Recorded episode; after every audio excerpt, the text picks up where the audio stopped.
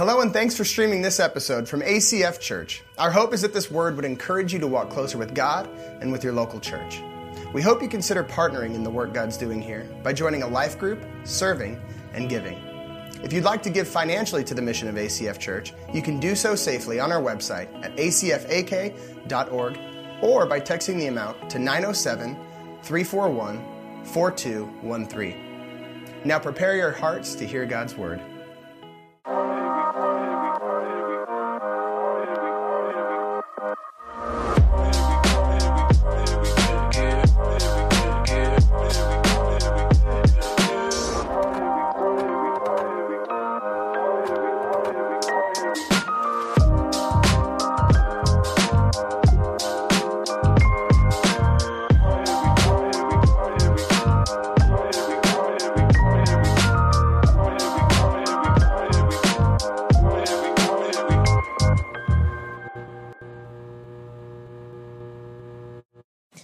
Good morning, 11 o'clock. Welcome to ACF Church. My name is Stuart. I'm one of the pastors here. I'd also like to take just a moment and welcome those who are watching online or joining us today. Can we welcome them as well?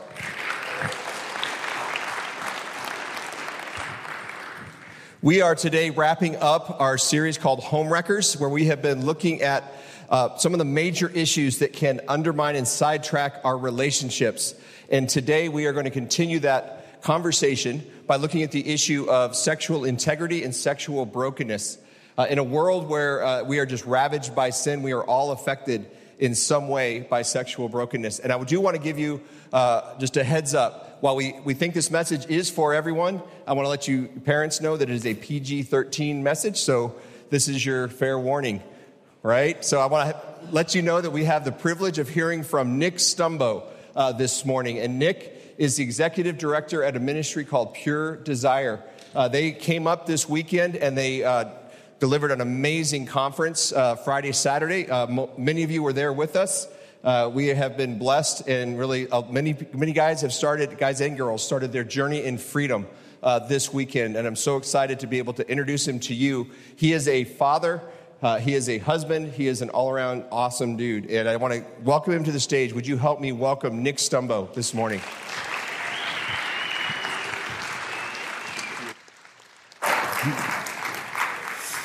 Good morning, ACF.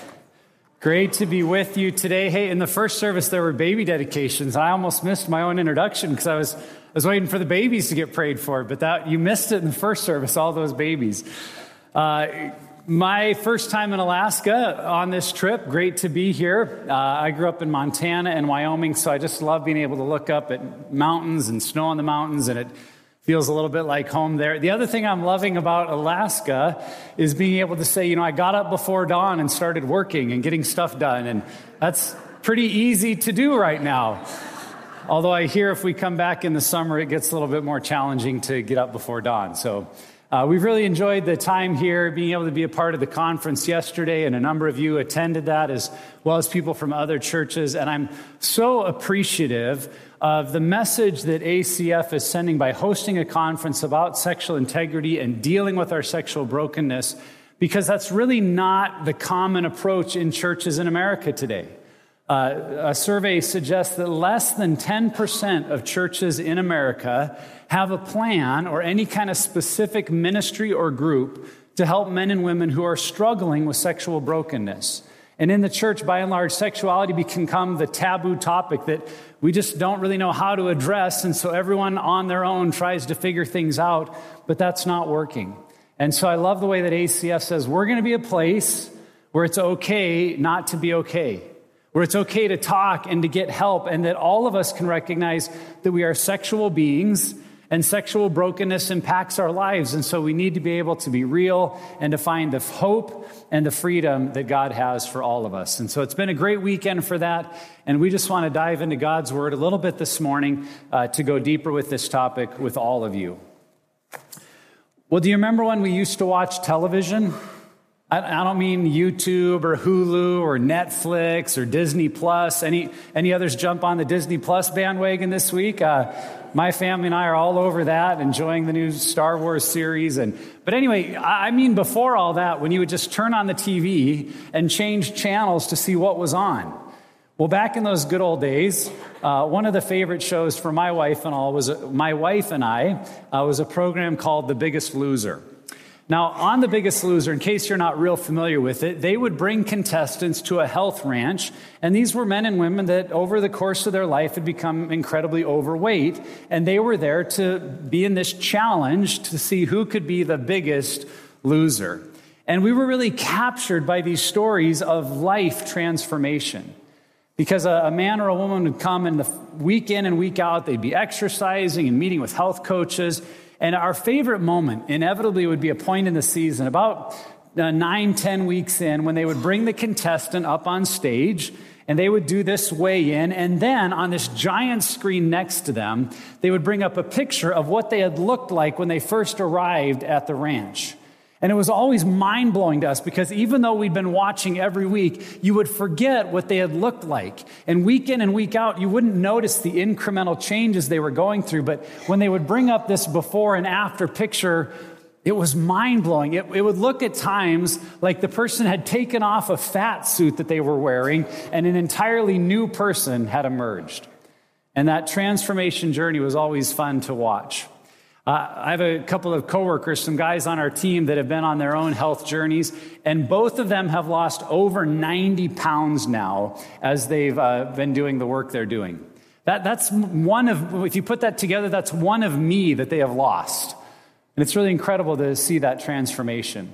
But if you listen to them talk about their journey, or if you listen to contestants on The Biggest Loser, one of the things that you quickly pick up on is that their transformation wasn't just about eating differently.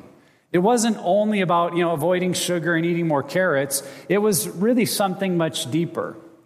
That they had to change the way they thought, the way they processed life, that it was a holistic kind of approach to change. And that's a, a principle that I want to start with this morning as we think about a transformation journey is this idea that lasting transformation is less about stopping a behavior and more about changing the way you do life.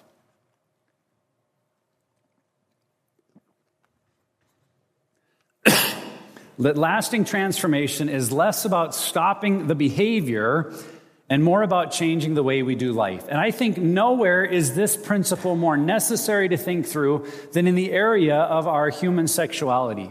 Because when it comes to our sexual brokenness, there are so many behaviors or choices or decisions that we just feel like, I wish I could stop. I wish that wouldn't happen anymore. If I could just change this behavior, everything would be okay. Excuse me. But if we want to experience deep change, there has to be more than simply addressing a behavior. And if there's anywhere in our world today that we see the need for deep transformation, I think it's in our sexuality. Research and data doesn't paint a pretty picture of what's happening in our world right now. 65% of men in the church would say they struggle with some kind of unwanted sexual behavior in their lives. But it's not just a man's problem. A full 30% of women would say, Me too. There are behaviors or choices I'm making that I wish I could stop, and yet I seem to keep going back to them. It's not a man's problem. It's not a woman's problem. This is a people problem. A full 50% of pastors would say that at some point in their ministry, they have struggled or are struggling with pornography. Young adults, those under the age of 25, would say that a, full 64% of them are exposed to pornography on a weekly basis. 56% of divorces in our country are saying that the internet behavior of one of the spouses is a driving factor in their divorce. and sexual abuse and sex trafficking are skyrocketing. We look around our culture and we say, something has to change. Something has to give. There's a need for deep and lasting transformation.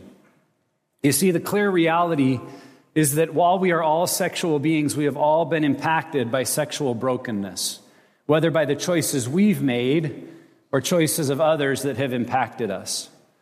And yet, one of the privileges and the joys I have at working at Pure Desire and being the director of this ministry is the stories that I get to hear almost every day, but for sure every week, is people who email or call or walk into my office and say, We are not the people we used to be.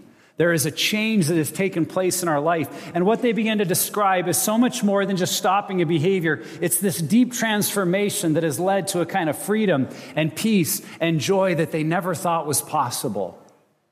And in some ways, I would think these stories sound too good to be true. You would wonder if, if, if they're just making it up, except for the fact that I experienced a similar story in my own life. I had been a pastor for 10 years and been married for 10 years when my on again, off again struggle with pornography finally bubbled over to the point that it nearly ended my marriage. I had stumbled into pornography like many young men do at a sleepover at someone's house, being exposed to some things that I'd never seen. And, and suddenly, sexual things in my life were both secretive and shameful. I knew it didn't feel safe to tell mom and dad. I thought they'd be angry. And so you just, you start to figure it out on your own. And as I grew and the struggle grew, so did the sense of shame and secrecy. And so I did what the church had taught me to do. And if you grew up in church, it's maybe the solution that you were offered that if there's any kind of struggle in our life that we can't seem to get rid of, then we do what James chapter 5, a little letter in the New Testament says that to confess your sins one to another and you will be healed. Well, I, I wanted to be healed. And so I became what I jokingly refer to as a serial confessor.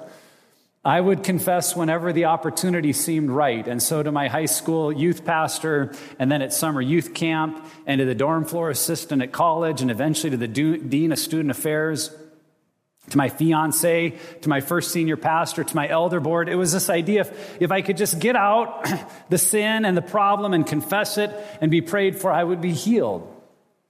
And in all those occasions, there were wonderful people that offered God's grace and love and mercy, only they didn't know what a pathway to healing looked like.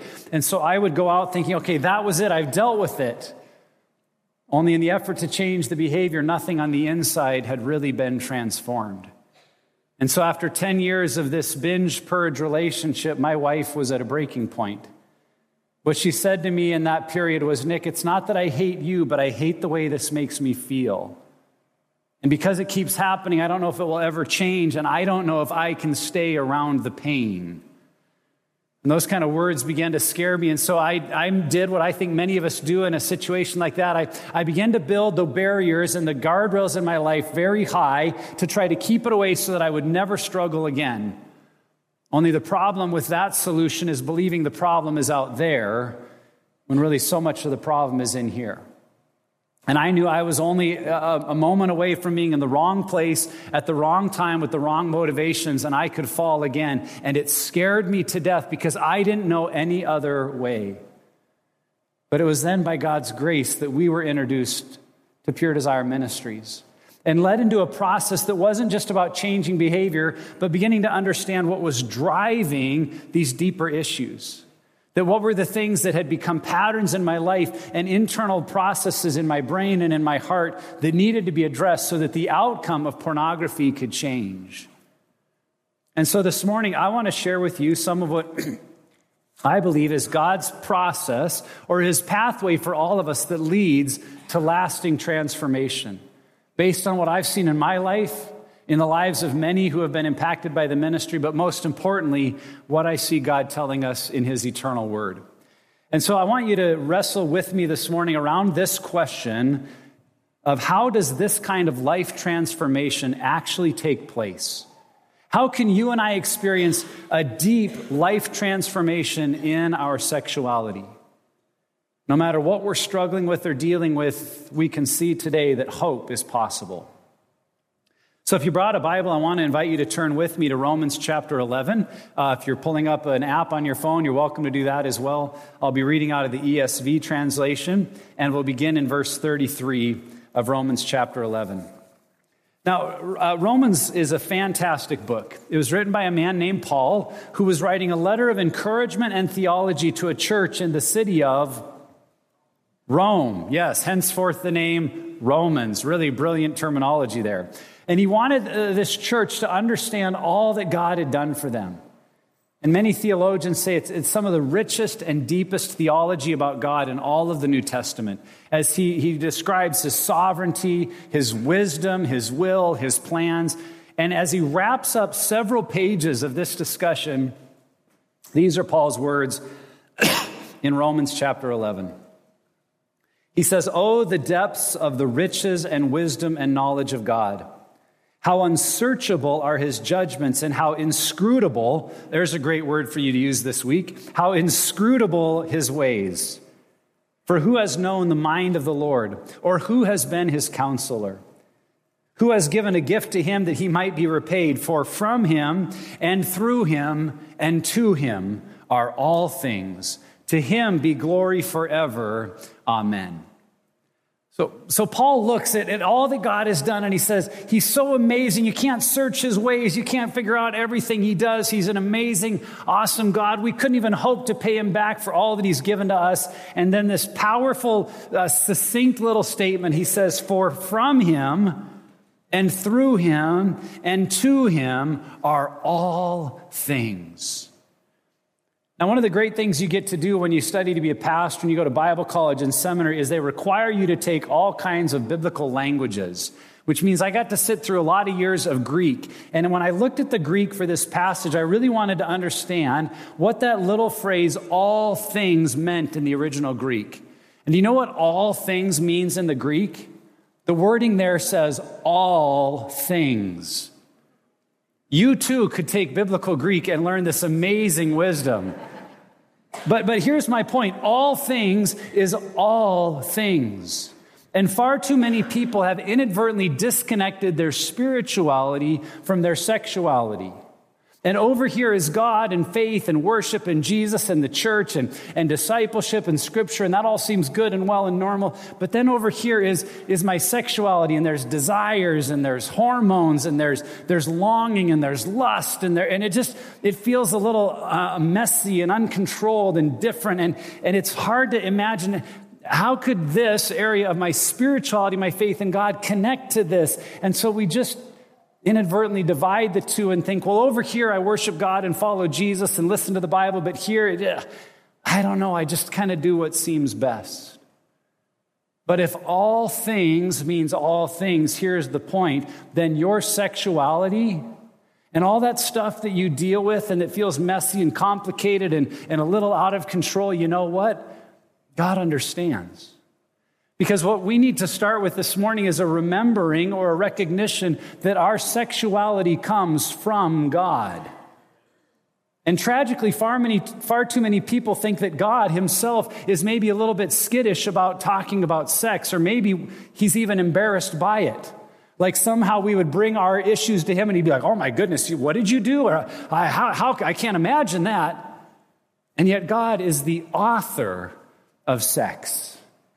Now, now, has our world and sin and, and the ways of man corrupted it? Well, sure, but, but this is God's idea in its origin. And if all things come from Him, if all things are through Him and for Him, then we need to start at this place where we recognize God's goodness.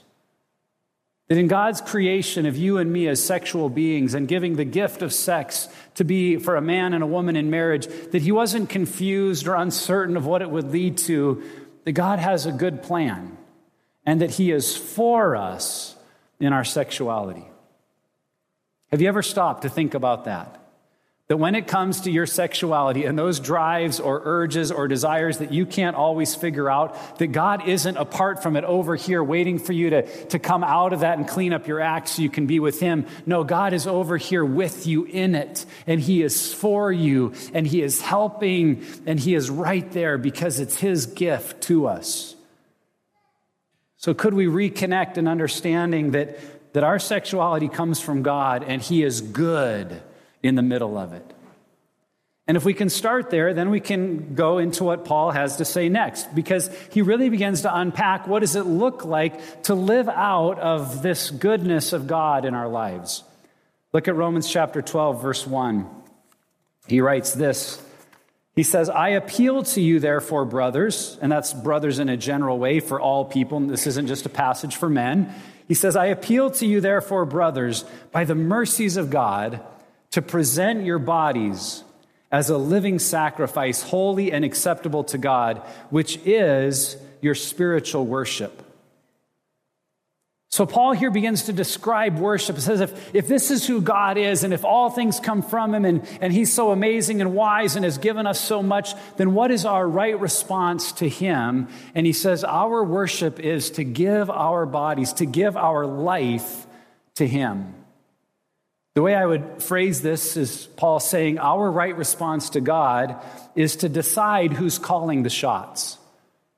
That when it comes to our life, when it comes to our bodies, and when it comes to how we will use our sexuality, we have to make a decision about whose way will be first or who gets to call the shots.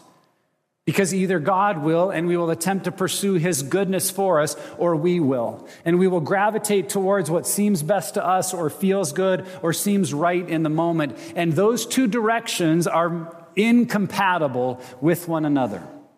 What that means is we can't simultaneously do things our way and God's way. We have to make a decision about who's calling the shots.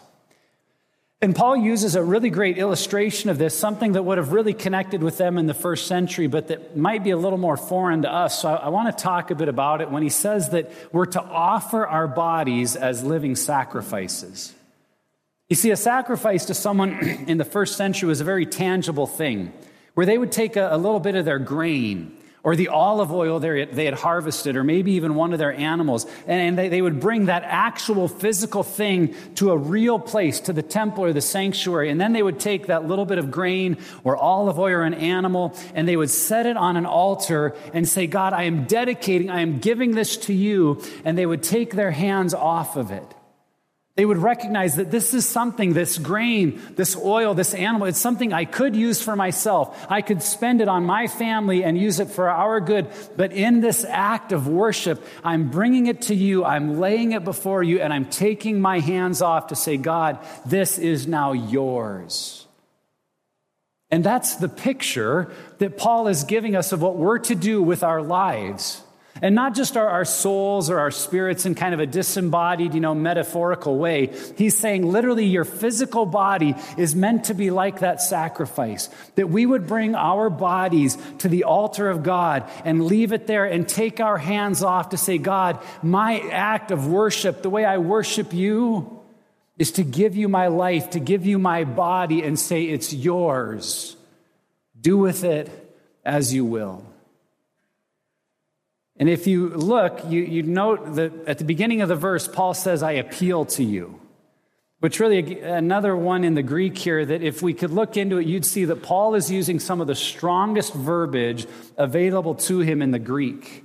A lot of other translations use the phrase beg or plead.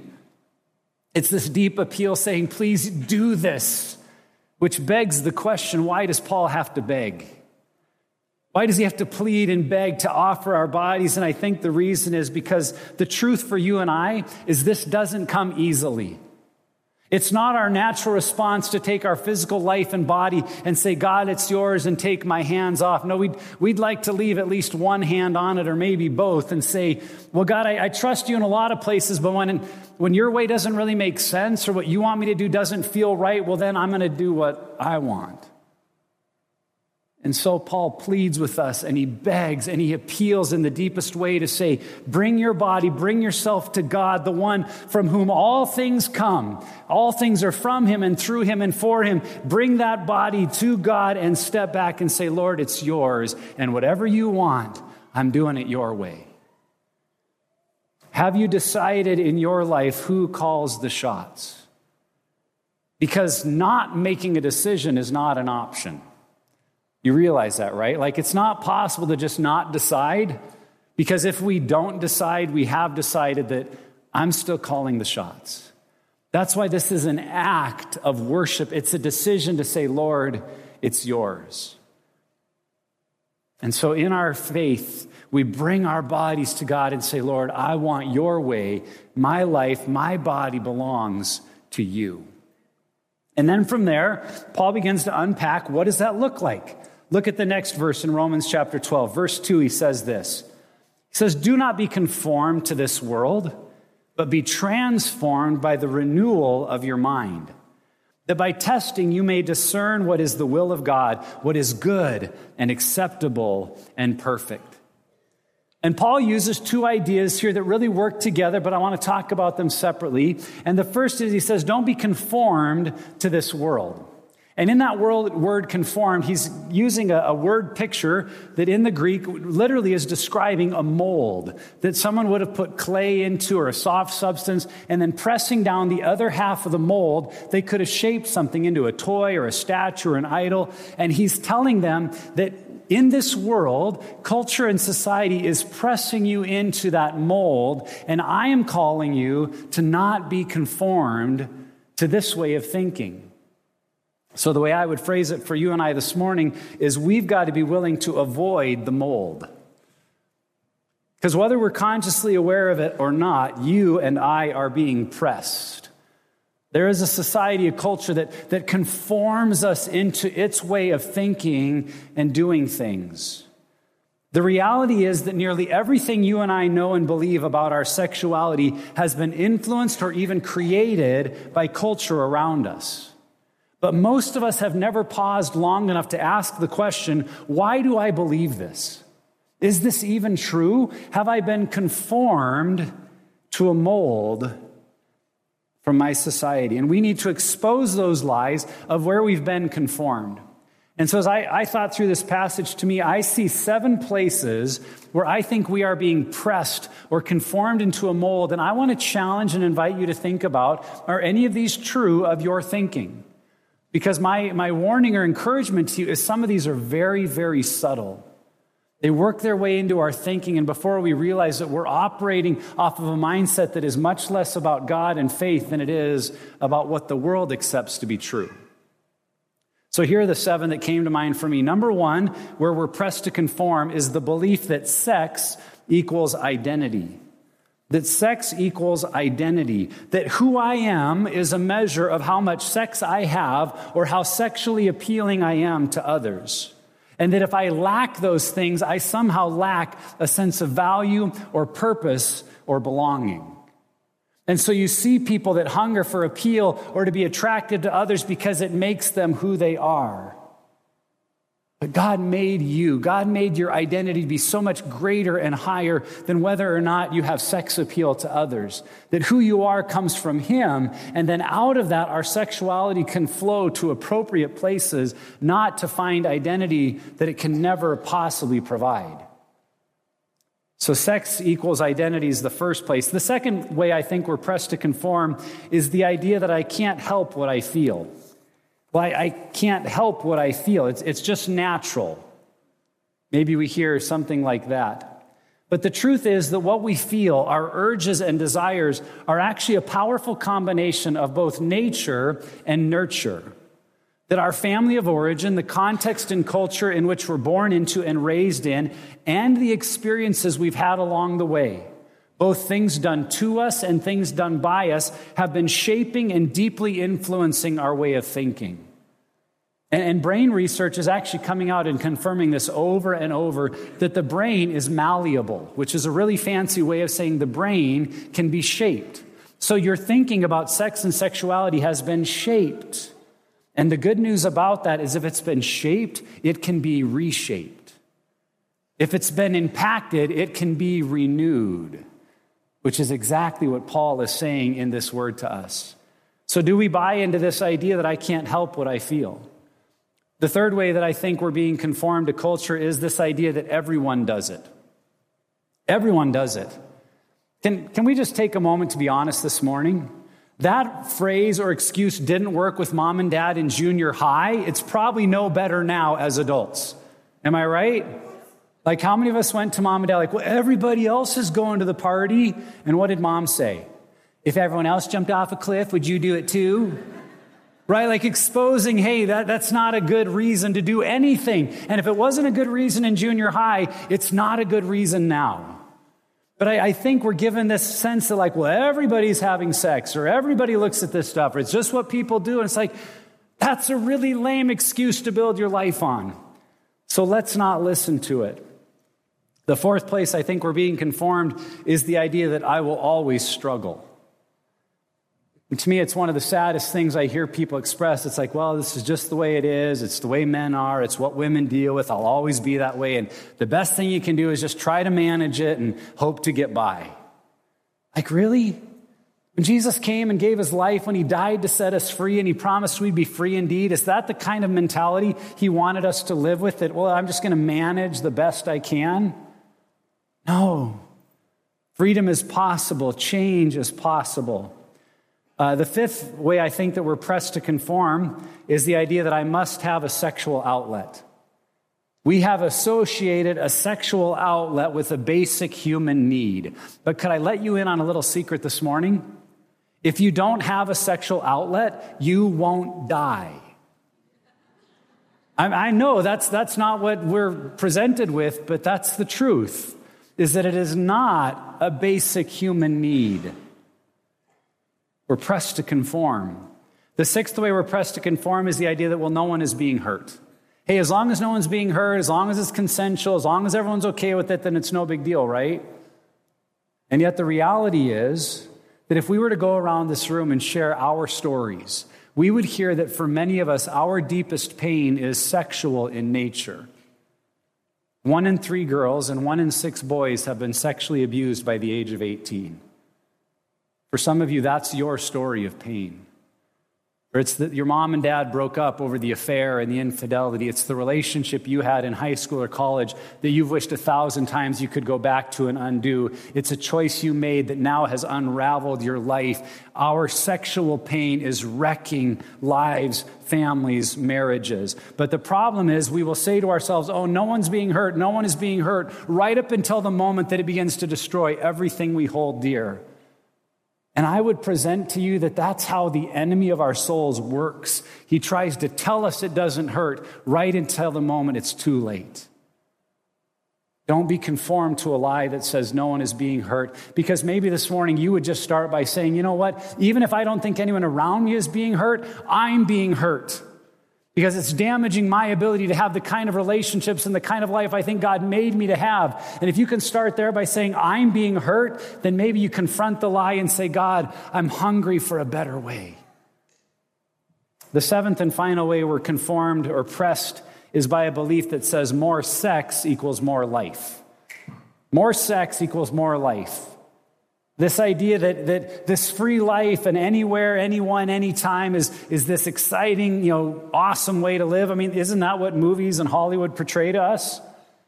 And yet the truth is, and stats and research, research would suggest that those engaged in an anytime, anyone, anywhere kind of lifestyle are actually among the most depressed, sad, and confused segment in our entire society. More sex does not equal more life. More life equals more life. And so Paul challenges, he encourages and calls us not to be conformed, but then the other half of the phrase, he says to be transformed by a renewal of your mind. To be transformed into a new way of thinking, a new way of doing life. And when we expose the lies of how we've been conformed and pressed into an unhealthy, cultural mold, then we can begin to renew our hearts and minds through an intentional process of exposing where the lies come from and then replacing them with the truth of God. Not just in altering our behavior, but in learning to do life differently. You know, several years ago, I was engaged in a pattern of running marathons, about one marathon a year. And my goal for many years was to break the three hour marathon mark. Now, a professional guy just broke the two hour marathon mark. So I'm, I'm only an hour behind him. But for me, the three hour mark was the big deal. And in 2014, I did the Portland Marathon and I finished in three hours and 24 seconds. And people say, they ask me, like, well, why didn't you just run a little bit faster? And I'm like, I was trying the whole time. But because I was so close, I kept pressing in and training harder, but something started to happen. I began to get injured. First, it was a hip, and then it was a hamstring, and then it was a knee. And, and every time I would recover, I, I'd, I'd take some time off and I'd get better, and I'd press in again, and a new injury. And finally, I went and started meeting with a physical therapist who was working with me, and something he said to me in the process really stuck with me. He said, Nick, if you keep running the way you've been running, you're going to keep getting injured in the way you've been getting injured. Do you hear me? In our lives, if we keep running the way we've been running, we're going to keep getting injured the way we've been injured. And many of us are kind of like me. We heal up a little bit and things get better and, and we deal with the pain, but then we go back and we just keep doing life the same way and we end up in some of the same places. See, in my running, I'm actually having to learn to run with a different stride, to shorten it up and land differently on my foot and change my hip posture. And, and it's, it's learning a whole new cadence, which has been very, very hard, but it looks like a path that could lead to some new growth and change. And the same is true for you and I in our human experience. That if we just keep trying to do things the same way, but do it a little bit better, we're going to end up in the same destructive patterns. We need to be transformed into a new way of doing life. And that's really the, the, the punchline or the, the point this morning is this that we can experience a radical transformation in our sexuality through the life giving plan of Christ when we walk in his way. That there is a promise of hope and freedom, but it's not just enough to want it really bad and to try really hard, and maybe this time I'll figure it out. There's actually a way in which we need to walk that renews our mind and, and addresses things on the inside. You know, when, when my wife and I started this process of change, one of the things that, that I realized is that I really saw pornography as the problem. That if I could just deal with this problem, the rest of my life was pretty good. But as we got into groups and counseling, what I began to discover is that pornography wasn't the problem at all. That pornography was just one of the symptoms of much deeper issues I had in my soul. You see, I had learned to find my value and identity in performing well. And as I was successful and achieved, I'd have a sense of worth and identity. But when I didn't feel successful and I didn't achieve, there were all kinds of behaviors that were coming out as a way to try to manage that pain or the unwanted emotions in my life. And so I could keep dealing with the symptoms over and over, but until someone helped me understand the root causes, things weren't changing. So, what would it look like for you? What would it look like for all of us to enter into a process not of just trying to change a behavior, but looking to walk in a new way, to run with a new cadence? And that's the offer of hope. That's the offer of freedom that is ours in Christ. And the good news is that when we do this, when we walk in this new way, there, there's a new awareness that comes. Did you hear that at the end of Romans 12, verse 2, where he says, uh, Then you will know, or then you will be able to test and discern what the will of God is, what his good and acceptable and perfect will is. See, there's a, a sequence to this. That Paul tells us if we will choose not to be conformed or pressed into the world, and will instead be transformed in our thinking, then will we begin to understand how good and perfect and pleasing the will of God is. See, that may be one of the challenges that you're facing is that when we're stuck here in a place where we're being conformed to the ways of the world and the thinking of the world, is that sometimes the way of God doesn't actually feel like a better way. It feels religious or constricting or, or too disciplined, like, well, this, there's excitement and fun and it's risky, and I, I don't know if I want that. But Paul's actually explaining that very thing that it's because we've been conformed. And so, first, we've got to come out of that and be transformed. And then we discover how good and perfect his way really is. It's a little bit like if I went to my youngest son who's seven years old and his name is Luke. And if I tried to tell Luke, like, man, uh, Luke, one day you are just going to love girls. You're going to want to be married to a woman. You're going to love kissing her. Well, how would Luke respond? You're like, oh, gross, dad, don't talk about that. But, but I'm on the other side of that, right? I know that there's a different way and that when he gets here, he's going to agree with me. And I, I can't hope for him to understand it now because there's some transformation he'll go through first. And it can be the same with the will of God that if we're stuck in a way where we've become conformed and pressed in, we may not realize how good and pleasing and perfect the will of God is until we begin to be transformed. So Paul says, don't be conformed, but be renewed in your thinking. And then he goes on to really what is our application this morning or our next step. Like, what do we do with this? Look at what Paul says in Romans 12 3. He says, For by the grace given to me, I say to everyone among you not to think of yourself more highly than he ought to think, but to think with sober judgment. In other words, Paul is saying, have a, have a humble, sober opinion of yourself, each according to the measure of faith that God has assigned.